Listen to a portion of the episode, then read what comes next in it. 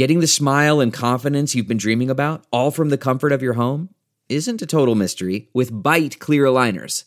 Just don't be surprised if all your friends start asking, What's your secret? Begin by ordering your at home impression kit today for only $14.95. Byte clear aligners are doctor directed and delivered to your door. Treatment costs thousands less than braces, plus, they offer flexible financing, accept eligible insurance, and you can pay with your HSA FSA.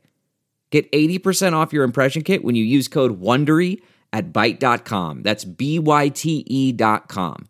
Start your confidence journey today with Byte. All right, well, today we get to meet Olympian Lisa Weagle. So, this Ottawa native has been on the curling scene for just under 20 years. She's got a killer tick shot which I'm going to learn exactly what that actually is. She's got a number of Canadian titles under her name, a member of the 2017 World Curling Championship team skipped by Rachel Homan, and looking forward to kind of just really understanding her life, the story behind it, the game of curling. Uh, and this launches us into episode 11 of Living Your Life with Leanne Lang. This podcast brought to you by Extension Marketing. And for more information, of course, you can check out extensionmarketing.com. Lisa, great to have you here. Thanks for having me. I should point out that um, I wore my red. I wore my red. I have my white jacket, kind of sporting the Canadian colors because I knew you you were going to sport the Olympic gear. Yeah. They say when you're doing media stuff, when you're doing interviews, sport it, right? Well, we worked so hard for this too, for the Olympic year, so you want to wear it every chance you can get. Yeah, it looks really good on you. It suits you. Uh, and we're about seven, six weeks, six, seven weeks post uh, the Olympic Games. Have you recovered from it yet? Like, is it still very vivid in your memory? Like, where are you right now with it? Yeah, it, we've been trying to take some time away from curling and recover, and we just had an event last week in Toronto, which was my first time back on the ice with the team. Um, but definitely a lot of emotions around the Olympics and everything that we went through and all the work leading up to it, the jet lag from coming home from Korea. So um, it's been a longer recovery process than I expected. Mm-hmm. I, emotionally, I, not as much physically, but emotionally. Yeah, a bit of both. I mean, there were a lot of emotions. It was so exciting to make it to the Olympics. That was my lifelong dream, and, and to get to go there and play was so thrilling. Um, but, you know, we came home without a medal, so that was disappointing. Um, but we had so much support from Canadians all over the Mm-hmm. country. Uh, and coming home to Ottawa, it's just been such an amazing reception from everyone. Um, you know, even without a medal, people were just saying how proud they are of us and they know how hard we worked and how hard we tried and fought. So, um, yeah, just a, a lot of emotions. a lot of it. Yeah. And I think as we kind of go through the story, we'll come back to the Olympics because I mean, there's a massive culmination there of what happens when a young kid gets into a sport in the first place. So, what drew you to the sport? Like, what got you into curling in the first place? So my parents had were looking for a sport to play together, and so they ended up joining the curling club in our neighborhood. And then the year after that, they had me join the youth program. So that's when I was eight. So when you're younger, you actually use these rocks that are like half the size. Mhm. So a normal curling rock is about 40 to 44 pounds, and these are 20 pounds. And so you've got these little kids kind of pushing these rocks Mhm. around and um, learning how to sweep. So it was pretty cool. You got to do um, like a, some skills and drills and things like that, and then you play a little game. Is it like a little? Is it called like Little Rock? called Little yeah, Rocks, okay. yeah. I remember covering some of them. Yeah. And so then you come off and you have a hot chocolate and some donuts, and that was pretty exciting for me, you know, when you're eight years old. And uh, got to meet a lot of people. And from there, started playing in a few more events. Okay, so you're eight. Had Yeah. you been? Had you tried other sports? Had you been? You know, had an athletic tendency? Like, was this something that you thought, okay, I'm just going to go and try this because mom and dad are doing it? Like, did you have that? Like, understanding that this was a sport you wanted to try? Yeah, I don't even think I knew what curling was. I used Mm-hmm. to go to gymnastics, um, and the gymnastics center backed right onto the curling club. So Oh, you were at the OGC. Yeah. okay. so one day my dad took me over and we watched a little bit of curling and he said, Would you be interested in doing this next year? Mhm. And I didn't really even understand what it was, but it conflicted with gymnastics, so it meant I got to pull out of gymnastics and I was not very coordinated. So it uh, it seemed like a pretty good fit. But like I played T ball and baseball, my dad coached me and played all kinds of sports in Mhm. gym class. I loved volleyball.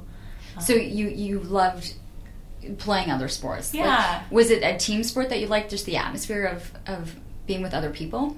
I've always really liked team sports. Um, I'm not super great at them, but um, enjoyed those. And then as I got older, I got more into like running, yoga, weightlifting, kind of more individual things. But I've always loved being a part of a team. Mm, okay, so you started eight in this Little Rock program, which gets you a hot chocolate and a donut after your class.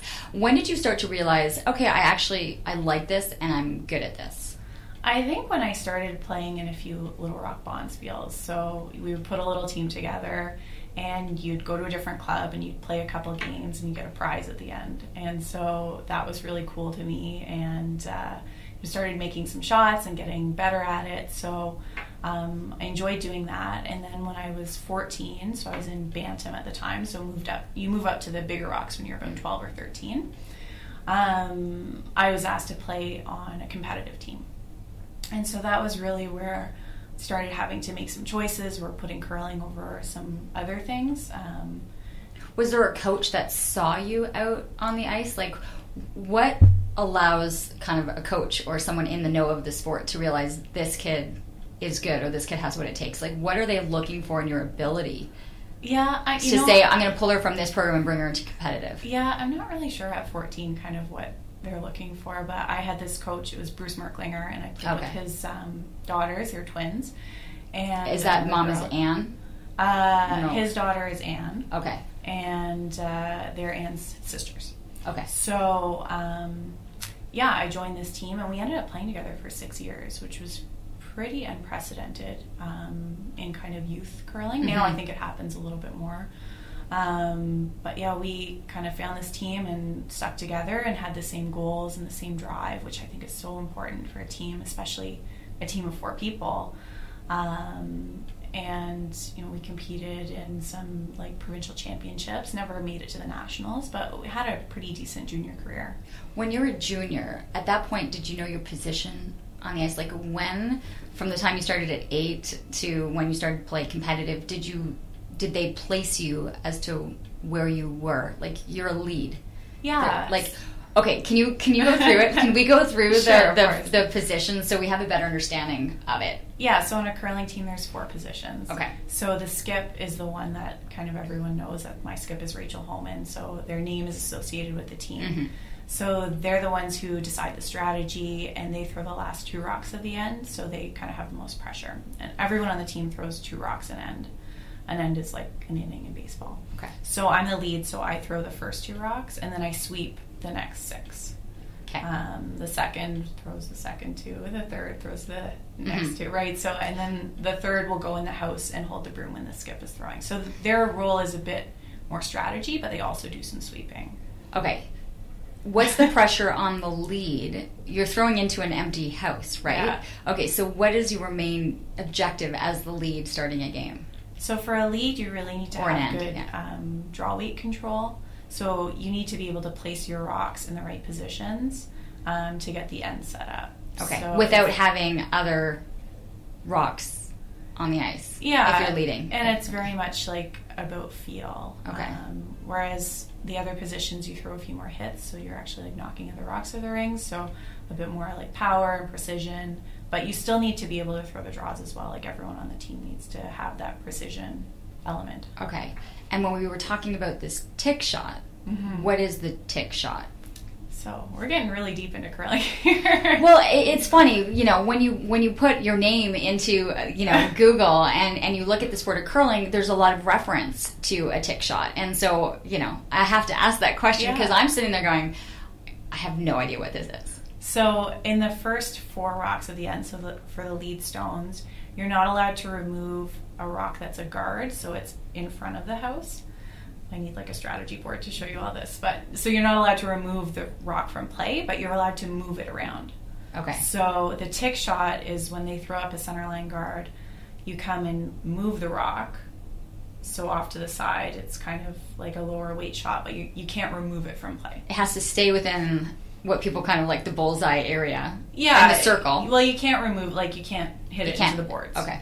So um, this was a strategy that people generally would use in like the last end of a game um, to open up the middle so that you have kind of a clear shot for your last shot. But we started using it in 2013 in like the first end of a game or Because you're the lead.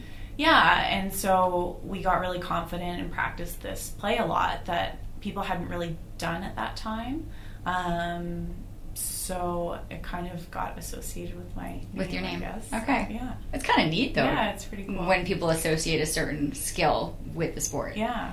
Okay, so let's let's go back. We're we're back into um, you're with the Merklinger girls Mm-hmm. at this point in junior. Had you already established then that you were in that lead position? Was there a part of you that wanted to skip? Like, where are you at that point? I actually played second all Okay. through juniors. So lead and second are kind of um, a similar skill set. Mm-hmm. Um, but I always and they're called front end is what we would call the lead and second position. The third and skip are called back end. So I always loved playing front end. I loved sweeping. I loved kind of throwing the setup shots. I didn't really love all the pressure of throwing skip.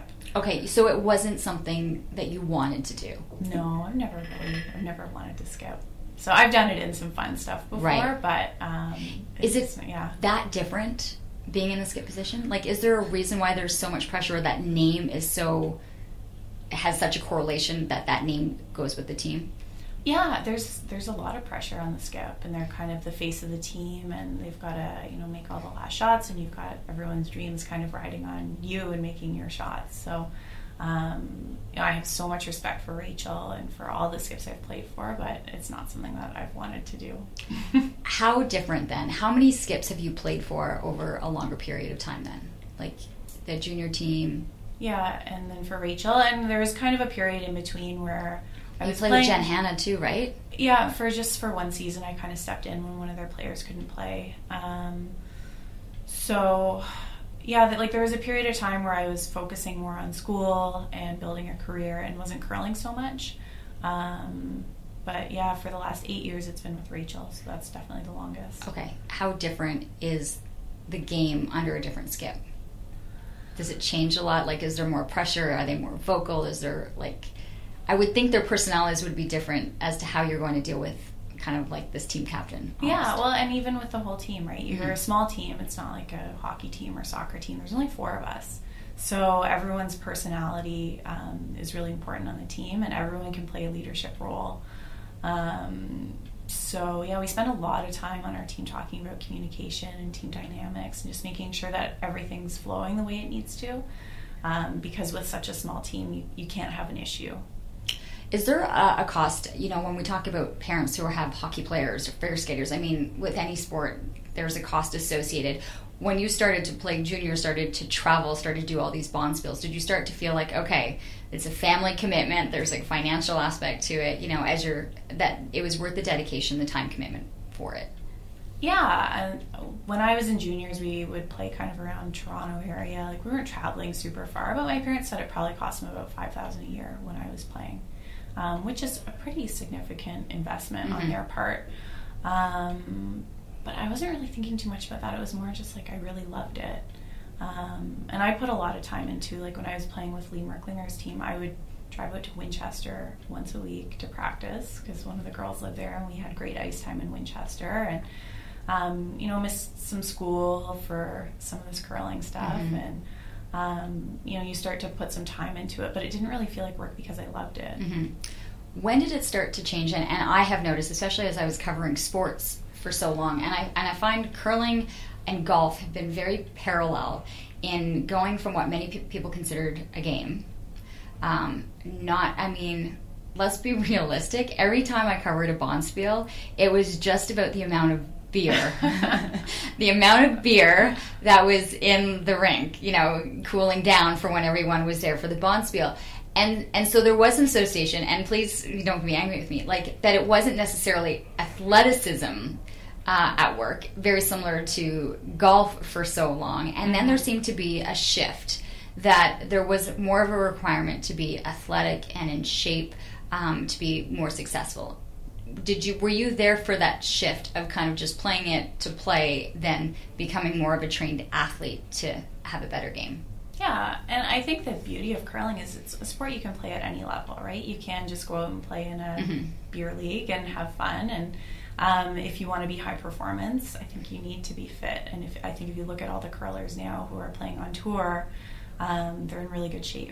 Well, like I look at John Morris, right? Like Yeah. that that would be a best example, almost like when Tiger Woods started to kind of shift and, and got into really great shape. I saw that with John Morris, that there was a very athletic build. So how did it transfer for you that you went from just being on the ice to getting into the gym, doing more physical conditioning? When did that happen?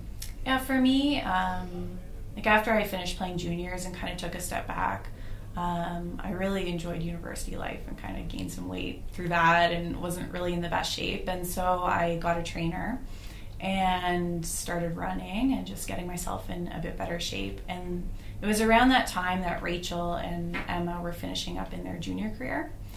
And they were from Ottawa, and I knew them pretty well. So I approached Rachel and said, um, I don't know if you're looking for a player, but if you are, I'm interested. So I think And did she know you? Yeah. She she knew your background. Yeah, so we had played. I'm four years older than she is, Okay. but we had played against each other. Um, we represented the same club, and we were pretty good friends. Okay. So Which club was that? Where, Uh, your the Ottawa? Curling Club. Okay. Yeah. So, um, you know, sometimes in life you just have really good timing, and I think that that was one of those things that everything just kind of aligned, and I was more into getting into shape and wanting to be in competitive curling at that time, and she was looking for a player. So she's wrapping up her junior career. You have just finished university. Yeah. Realize that you want to be back in the sport. Uh, it really was like a, a wonderful alignment at, Yeah. at the time. Yeah. So, what happens then? Like you kind of start initiate this conversation, and then are you back full time committed to the sport? Yeah, so I got a call from Rachel. I was at work, and she said, "You know, we we have a spot on the team, and we'd like you to come join us."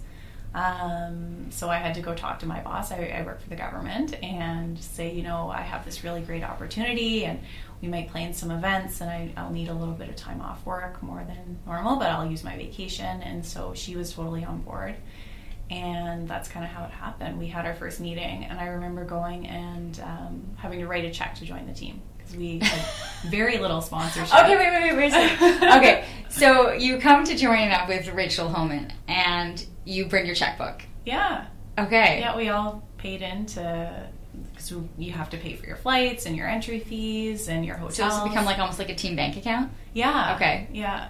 So I mean, we're very lucky. We've had some great sponsors that Mhm. have come on board over Right. the years, but at that time we only had you know one sponsor, and I mean it makes sense. We didn't have a whole lot of success to back it up. It was our Right. You're you're new, and this is going to be the first time all that this four have come together. Yeah, the three of them had played together Yeah. through junior, so they were a pretty established team and they were pretty well known. Um, and they had an amazing junior career. They went to the World Junior. What had happened to their lead?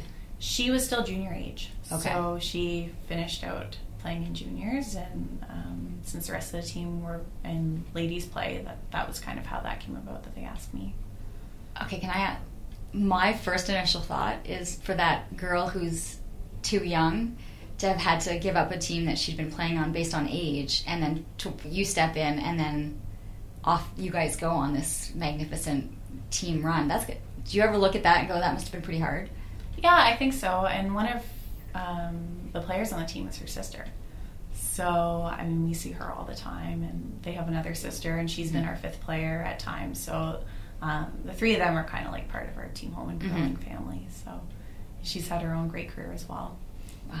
I think about that, right? When you're part of something and then you watch them go on to greatness. Okay, so what starts then to understand the personalities? You're, you're, you've gone through university, you've kind of grown up a little bit. How do you step into this new team, a, a new skip, and establish yourself as a team? What are the dynamics at work? We spent a lot of time um, talking about communication and team dynamics, and some of the stuff plays itself out as you're playing. Mm-hmm. Um, and we had we brought on board a, a new coach, and so someone to kind of help us through some of that stuff. We were very lucky. The first year that we played together, we made it to the Scotties, which is the national championship. So we had some Really? early success. yeah, um, and so you know that kind of helps you to keep working, and we kept pushing each other. We're all so driven, um, and we want you know the most we can get for ourselves and also for our teammates. So um, yeah, sometimes you have to have some tough conversations, but you know you have this big goal in mind at the end. Okay, break down the personalities between the four of you. And I'll be perfectly honest with you. I've done interviews with Rachel. Um, you know, I've had opportunities one on one. she looks like a tough cookie. Like it, I is that who she is? Like, can, do you mind like break down of personalities on a four-player team? How communication and dynamics have to come into play.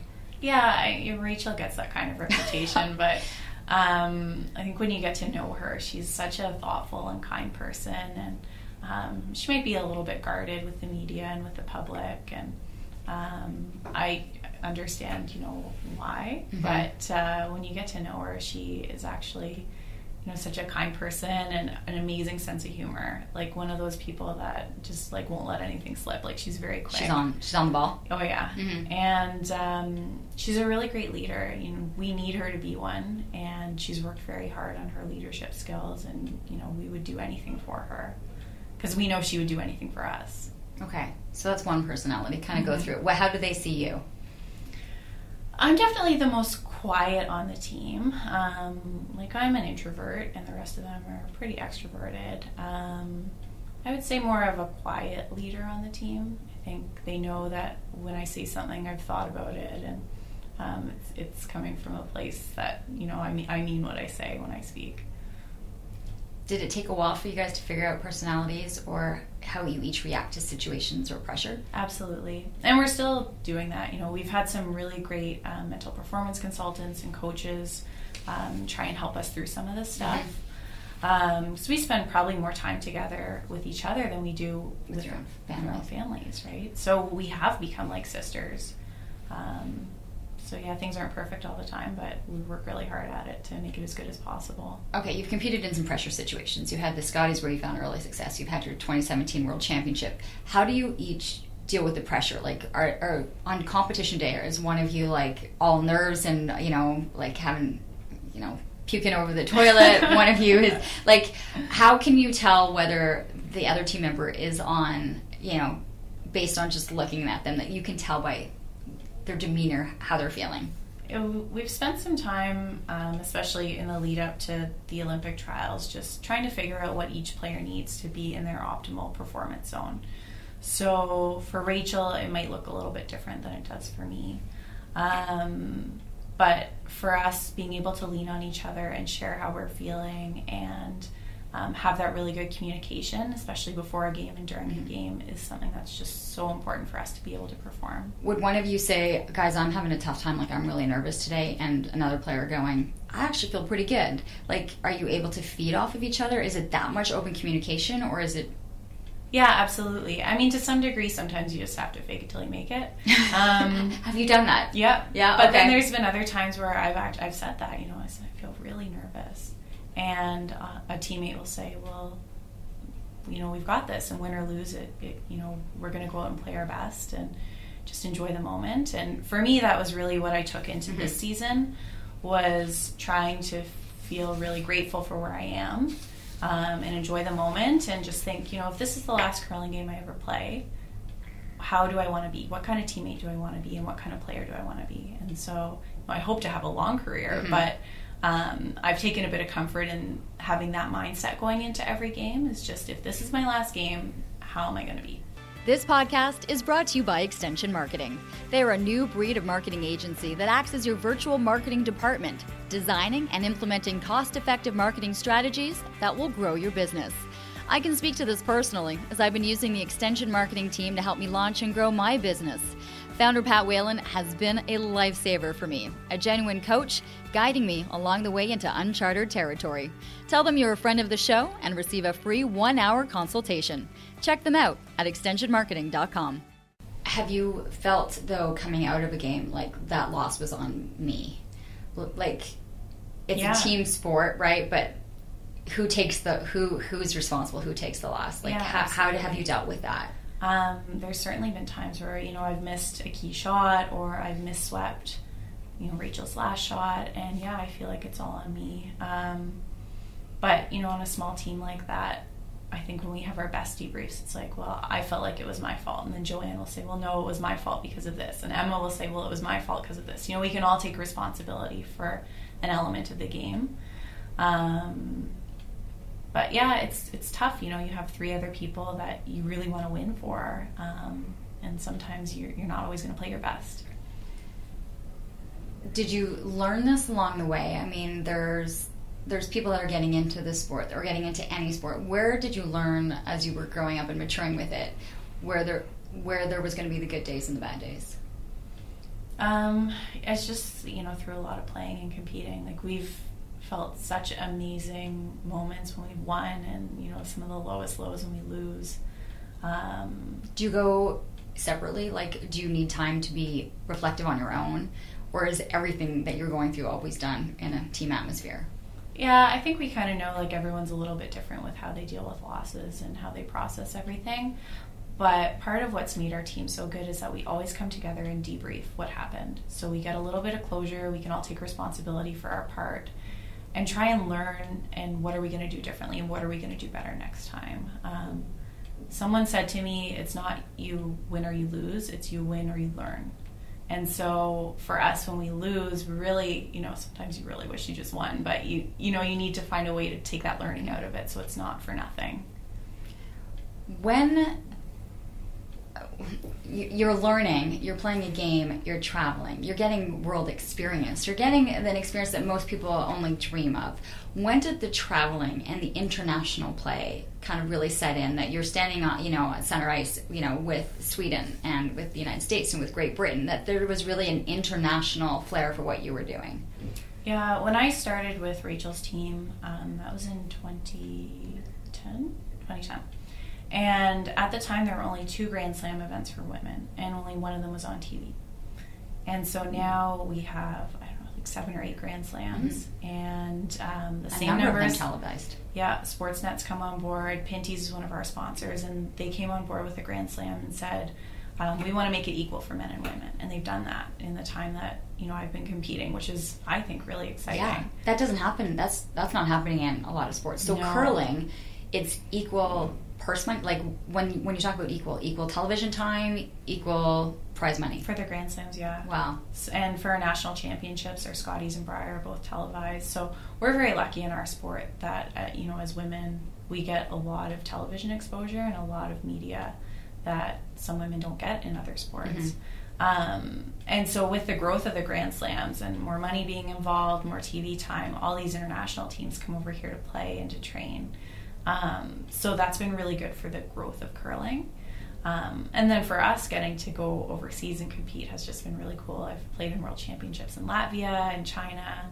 Uh, we've played events in Sweden and obviously Korea and Japan. So it's been pretty cool to get to travel uh, internationally. And as well, I've got to play all over Canada. So I get opportunities that you know the average person doesn't get to see our country, which is really cool. Where do you feel that there's a, a love and a passion for curling? Like if you traveled around the country, uh, is there a hotbed? Is there a place that you felt like people are really into this or they really know the game? Um, there's kids coming up to you, kind of, you know, they know who you are. They want to, you know, eventually one day represent Canada. Where have you felt that? Um, honestly, a lot of places when we play in the slams. Certainly, um, kind of in the prairie provinces, curling's really big. You go to the grocery store and people stop you and say hello. Um, in Ottawa, it's been pretty cool the um, growth of curling, and I think a lot of it is because of our team's success. And these kids can watch us and say, "Well, if they could do it and they were so young, then I can do it too." So we actually started a curling camp two years ago. The home, like Yeah. group? Okay. Oh, tell us about that. So we had 30 kids the first year, and last year was the second year we had 80 kids, and that was our max. Um, so we've got kids coming for last All year. girls? Uh, we well, it was open to anyone, but Yeah. we actually had 75% girls sign up, Okay. which I thought was pretty cool. Yeah. And we had kids come from overseas, from all over Canada, Wow. and to come and have this direct contact with us and learn from us. So to me, it's cool that kids can watch us on TV and be inspired, but even better to come and meet us and. Um, you know, maybe one of us makes a connection with them and inspires them a little bit more, or helps them with their game. So it's cool to be able to give back to the sport like that. hmm absolutely, and I think it's only going to get bigger. You're going to have to open up those 80 spots, bring on a couple more doing people. Our camp again Yeah. this year. We haven't settled on. So what dates yet. happens during that camp? Um, so it's usually three days, and the kids come in, and you know we're the ones kind of doing the registration table and getting to meet. all Really, them. you're, you're reading them? Well, okay. you know, we could have volunteers, but we really felt like we wanted to be the ones to greet them. Um, and so we have some stuff on the ice, off the ice. You're working with our trainer, you're working with our sports psychologist. We really wanted it to be the team that we work Mhm. with being able to train these kids as well. Um, and then they get chances just to meet each other, make some connections. Maybe a team would be formed out of that, or, you know, Mm. like kids are going to meet each other and have lifelong friends like I did when I went to, you know, curling camp and Bonspiels when I was younger. you start to see them. Plus, as you're growing up, you're seeing them on different teams, Mhm. different places.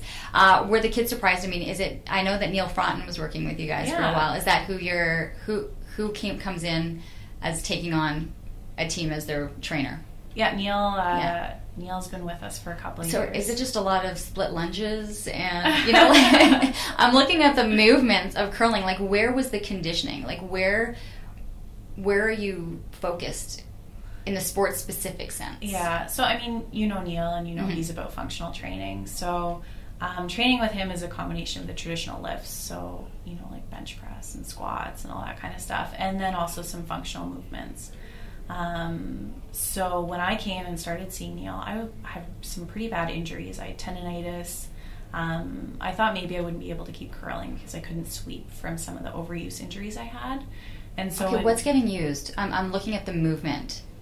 You're moving side to side to side, and the shoulders, like the back and forth movement. Yeah, it's it's for me. It was more for the sweeping. I fell um, and kind of wrecked some stuff in my arm, and that led to a bit of tendonitis. So I was trying to deal with that, but the you know through physio and chiro and all that stuff. But the way it really got better was from strengthening all the muscles around it. Um, but yeah, a lot of curlers have like knee issues, back issues.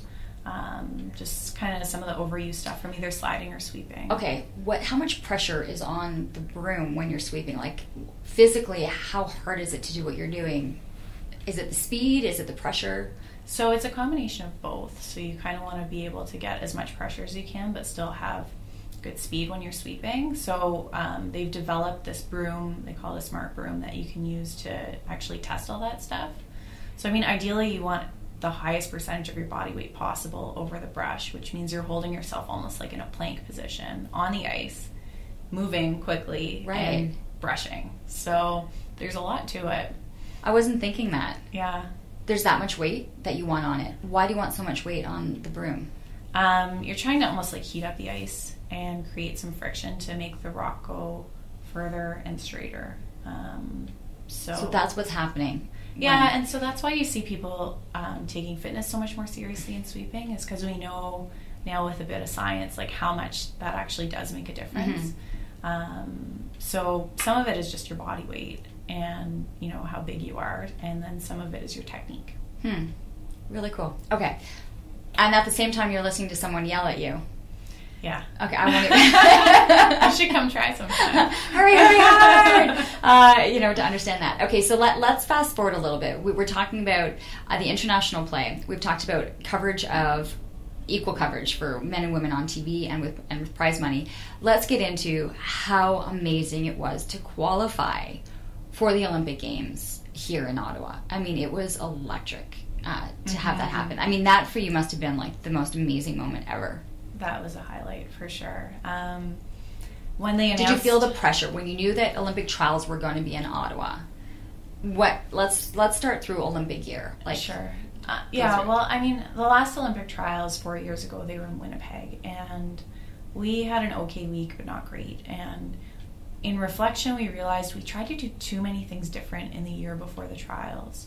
Um, you know, I think we all felt really nervous, like we had to do more, and um, went in feeling really stressed and nervous, and, and like we weren't good enough, at least for me. So this time around, we said if we're going to try new stuff, it's going to be in year one and year two of the quad. okay, because you you've already captured at this point the 2017 World Championships. Like, you guys are on a high. Yeah, but I mean, we knew the trials would be in Ottawa kind of Okay. like three or four years ago, right? So we had a lot of time to plan for this. Um, so we started trying out some new strategies, like doing some things off the ice meditation, um, some mindfulness training, breathing, all this stuff. So it wasn't like three weeks before the trials we were like, oh my God, we need to do all this new stuff, right? We had been doing it for years. So I think we took a lot of comfort in that, knowing that we had all these kind of routines set into place.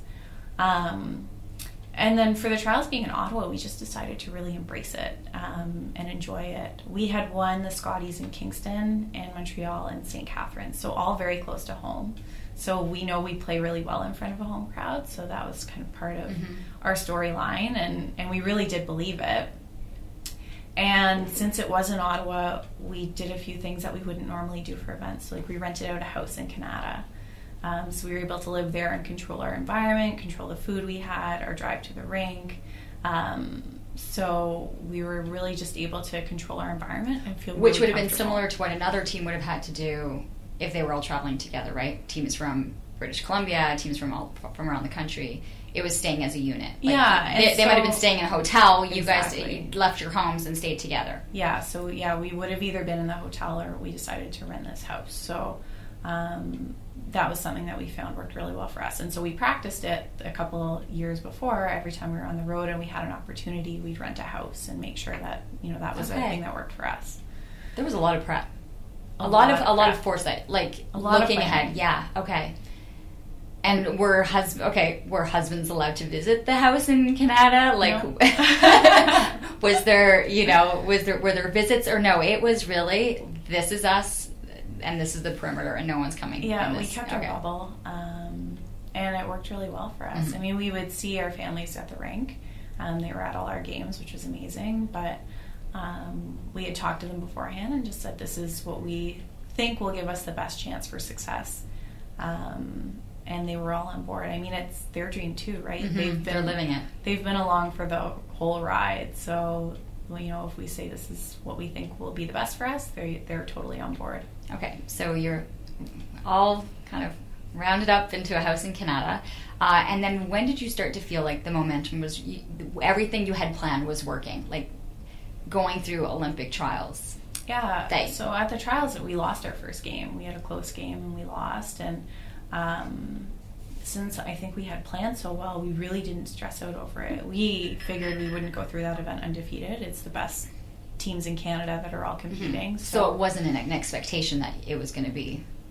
I think we all knew we were going to lose a game or two okay. here and there. So like that was no need for us to panic, and, and we just really settled into our routines and. Um, when you're on the ice, you're trying to focus 100% on what your jobs are and supporting your teammates and just trying to make the next shot and I think that really helped us was just trying to stay in the moment. And when you needed to check out, you could kind of enjoy the crowd and mm-hmm. you know, mm-hmm. look up and see people wearing you know shirts that we had made for them and cheering for us. And are you looking what's happening on the other for the other draws? Like, Not are you really. looking at the next door?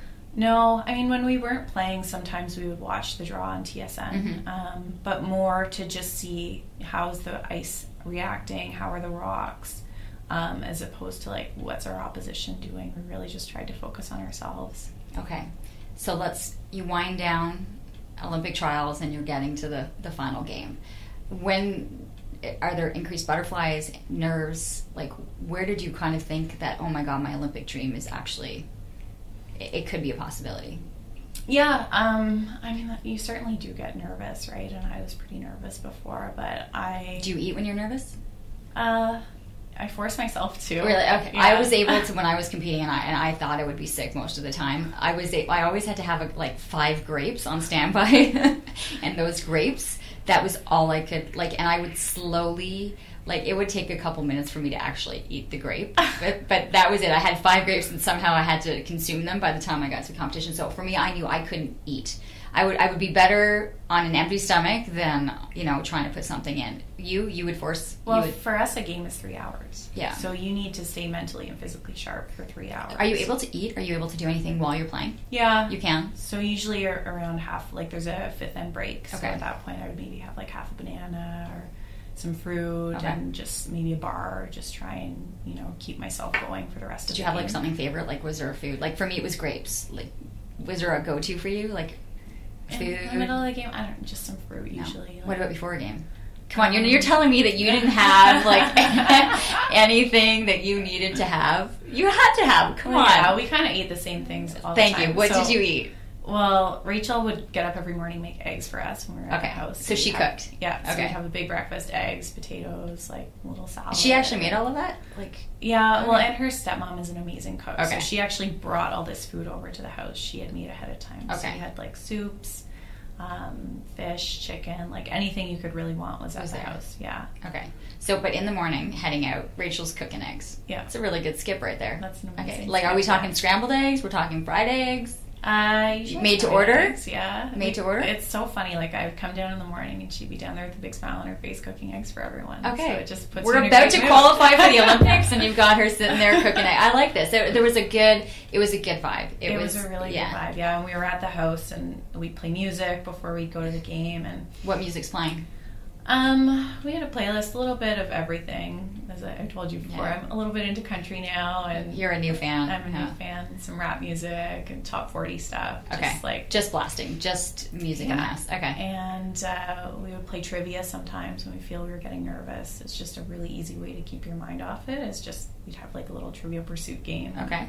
Ask each other questions and anything to kind of keep your mind off of What was actually happening? feeling nervous. Yeah. Okay. You get to the ring. Can you take us through that championship game? I mean, your Scotiabank Place, uh, home crowd, packed stands. Like, Yeah, I think I blacked most of it out. really? Well, yeah, I don't know. It just kind of felt like any other game. You know, we go in and we're greeting all the volunteers, and everyone was so amazing throughout the whole event.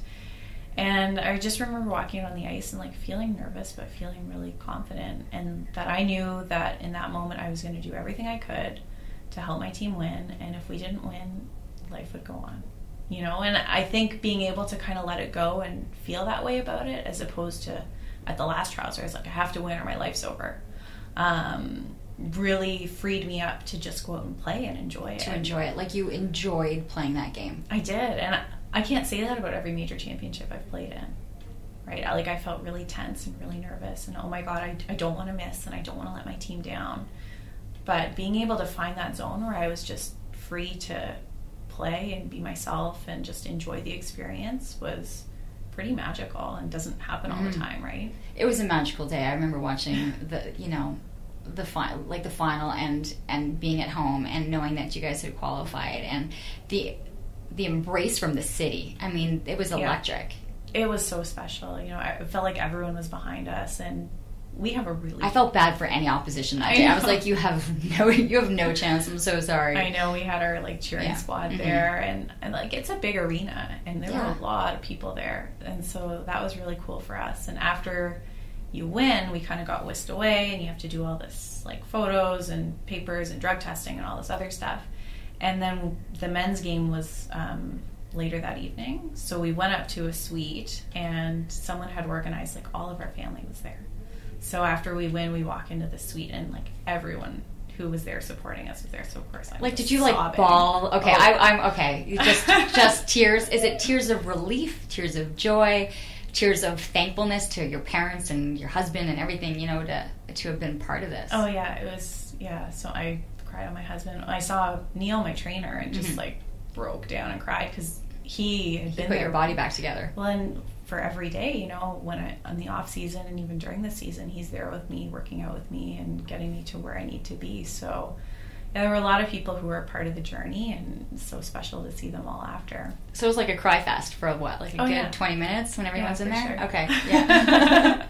and you must know everyone's families. Like your family is, I would think, like sisters, cousins, aunts, uncles, the whole team with their parent with their parents. Yeah, and their I mean, siblings. the families spend a lot of time Mhm. traveling together too, and they really know each other well. And like Rachel and Emma have played together since they were 11. So their parents are great friends and Mhm. know each other really well. But yeah, I mean, the families and the support team just become like an extended family too. So, was it weird to do drug testing?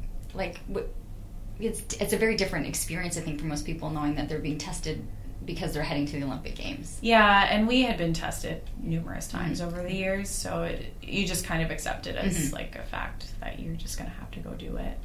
Um, but yeah, you just want to get all that administrative stuff Yeah. out of the way so that you can get to the like good the part. good stuff, the party. okay, so you have how much time between representing Canada? You've qualified.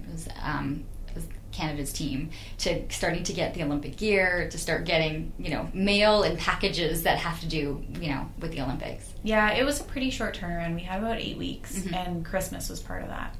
Um, so right after we won, we ended up staying for two extra days in Kanata uh, with the men's team and all the support staff, and they had a meeting. So they're kind of running you through like, this is what the village looks like, and this is you know your family's accommodation, and all these different details, which are very overwhelming. Um, so you're getting In a very foreign country, Yeah, right? It's yeah, but different food, different language, everything's different. Yeah, one of the cool things that happens though is like we had our little support team with our coach and our mental performance consultant, but then all of a sudden you get this whole big team around you. So people The Team Canada team. Yeah, so and from Curling Canada we also got some more resources. So people all these people are coming and helping you and taking care of all the little details. So we're a team that really likes to have control over everything. so it was kind of tough just like letting go of the control and letting people deal with it, but um, it was really cool to know that these people had been working for years to make our Olympic experience the best it could possibly be. What was it like to first see the Team Canada uniform? So we got our kit when we got um, into the village. You didn't get it till then? No, like So we got tra- these okay. jackets like Yeah. for travel, but that was about it. So you know, we got into the village, and it had been, we had been training in Japan before we went there, so it had been this really long day of travel. And then we get into this. Um, we were sharing kind of like an apartment.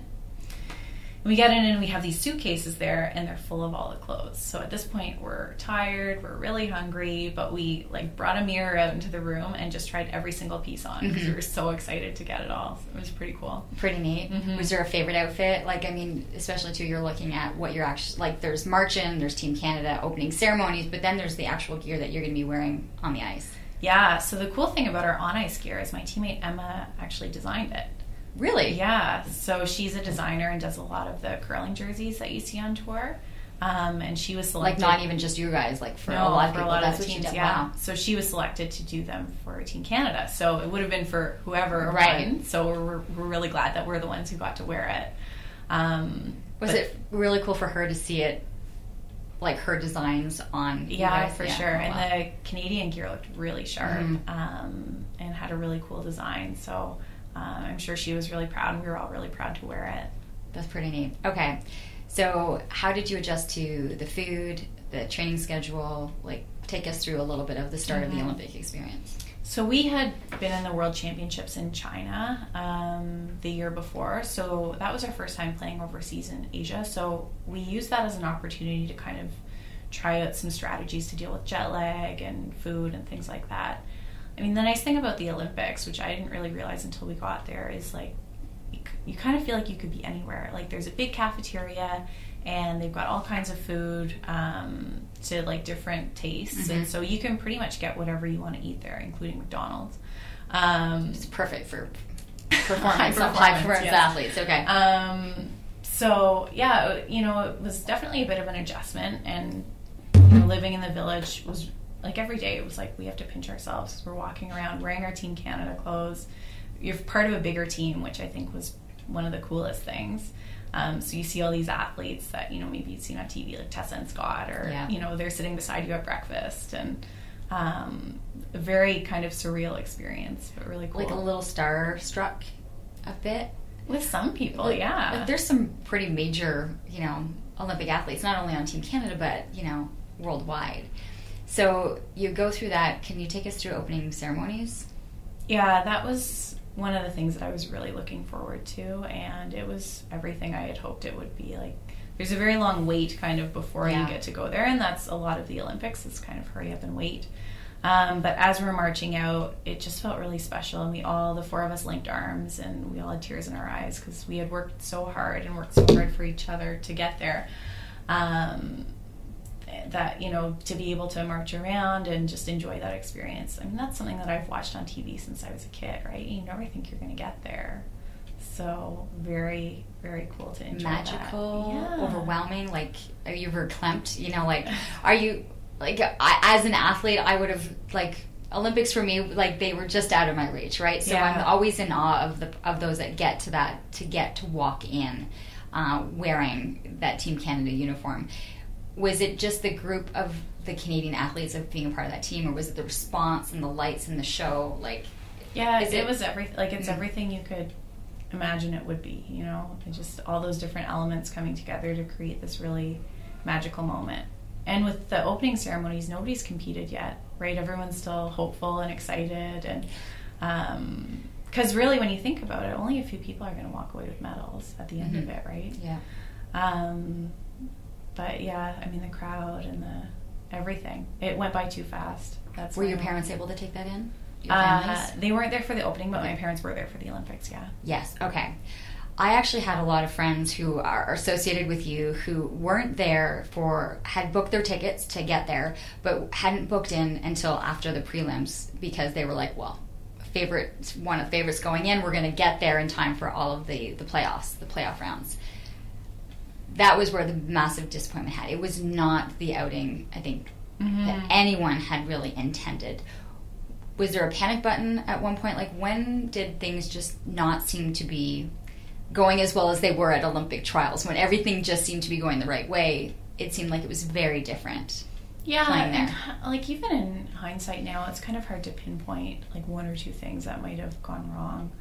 Um, and we lost our first three games, which was a tough start, and we played really. when was the last time you guys had ever lost three like you, it was Yeah. brand new territory Yeah, exactly. So um, we tried to kind of pinpoint what was going on and what we could do differently in the games. Not really hit the panic button, but just try and make small improvements because we weren't losing our games by very much.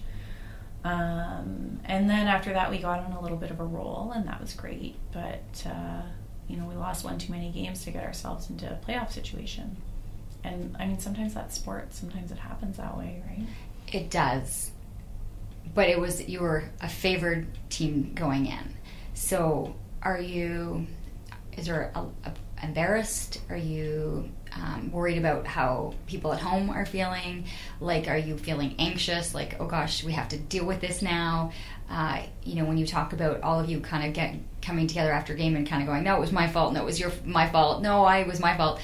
Like, where was your mindset? Like, how were you guys coping with it together? This was a very foreign place to be for you guys. Yeah, well, we leaned on each other and tried to support each other as much as we could through it, and we had a really great support team around us. Um, but I mean, it wasn't easy. Like, yeah, we did feel like we were kind of letting each other down, and we knew we had a whole country cheering for us, and um, wanted to do the best we could for them. Was it that when you're at the Olympics, you are playing the best in the world, that it, the competition was just better those days? Like, or that people don't realize the, the Olympics, there's a reason why they're so prestigious, is that it's, it's anybody on any day at that point. Yeah, and I mean that's sport, and then that's curling. Is you know anyone can win, and as Canada, you definitely have a bit of a target on your back with the Maple Leaf. Um, but I mean, we're not going to make any excuses, right? We just didn't. I don't know. We missed a couple shots that we needed to make, and that was the difference.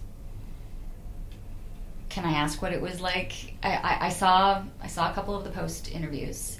Um, you know, clearly Rachel was not happy. I think you guys were pretty good at saying, "Listen, we, we win as a team, we've lost as a team." Um, when you're behind, there's no more cameras on you. Uh, was there a good cry? Was there a release of emotion? Was there?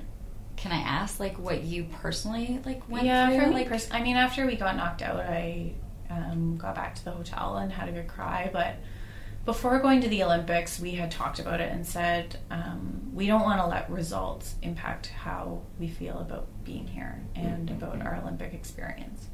So it wasn't easy all the time to just kind of like pick yourself up and you know go see your family at Canada House or you know go and watch some other sports and just try and enjoy being there. But we did and really tried to make the most of our experience because we had worked so hard to get there.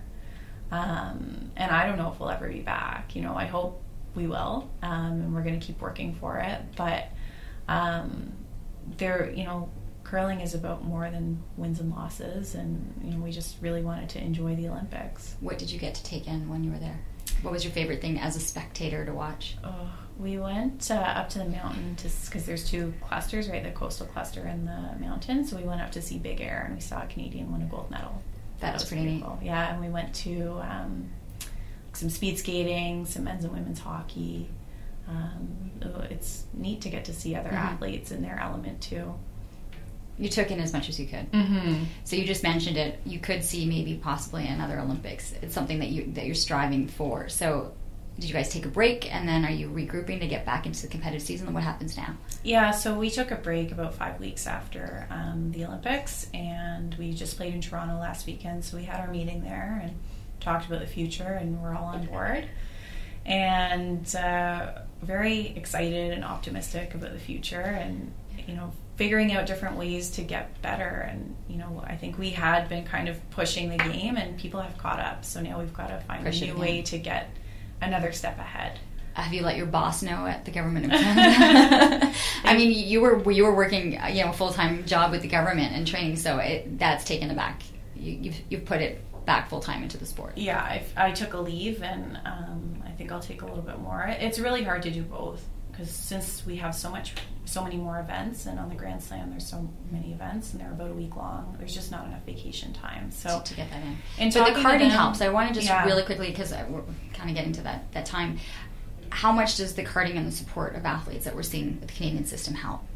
Oh it goes such a long way. To be able to be carded by sport canada and get an allowance to train and to you know, make sure my mortgage is paid um, is really really helpful and just lets us focus on curling. Um, we're very lucky as athletes here to have that support. And then we also have our support of our sponsors um, which goes a long way as well. Um, so you got married in this time frame too i remember seeing. Mm-hmm. like it's been a while but i remember seeing pictures of, of, of the wedding. Olympics is four years away is there a possibility of seeing a baby within the, the time frame? Everyone's been asking. I, like, I, you know, I'm going to ask. You know, there's a time frame. You're right at that age. You've been married. You know, and you still have a couple years back to the Olympics. I mean, do you? Is it hard to balance and focus to say, okay, there's sport, there's my job, there's my marriage, there's family? Yeah, you know, I think we're all trying to find ways to balance everything as best we can, and curling's been a priority for a really long time and you know maybe family will become a priority you know maybe having kids but i'm not really quite there yet so. Right now it's still those those little rocks that are the babies. Our campers.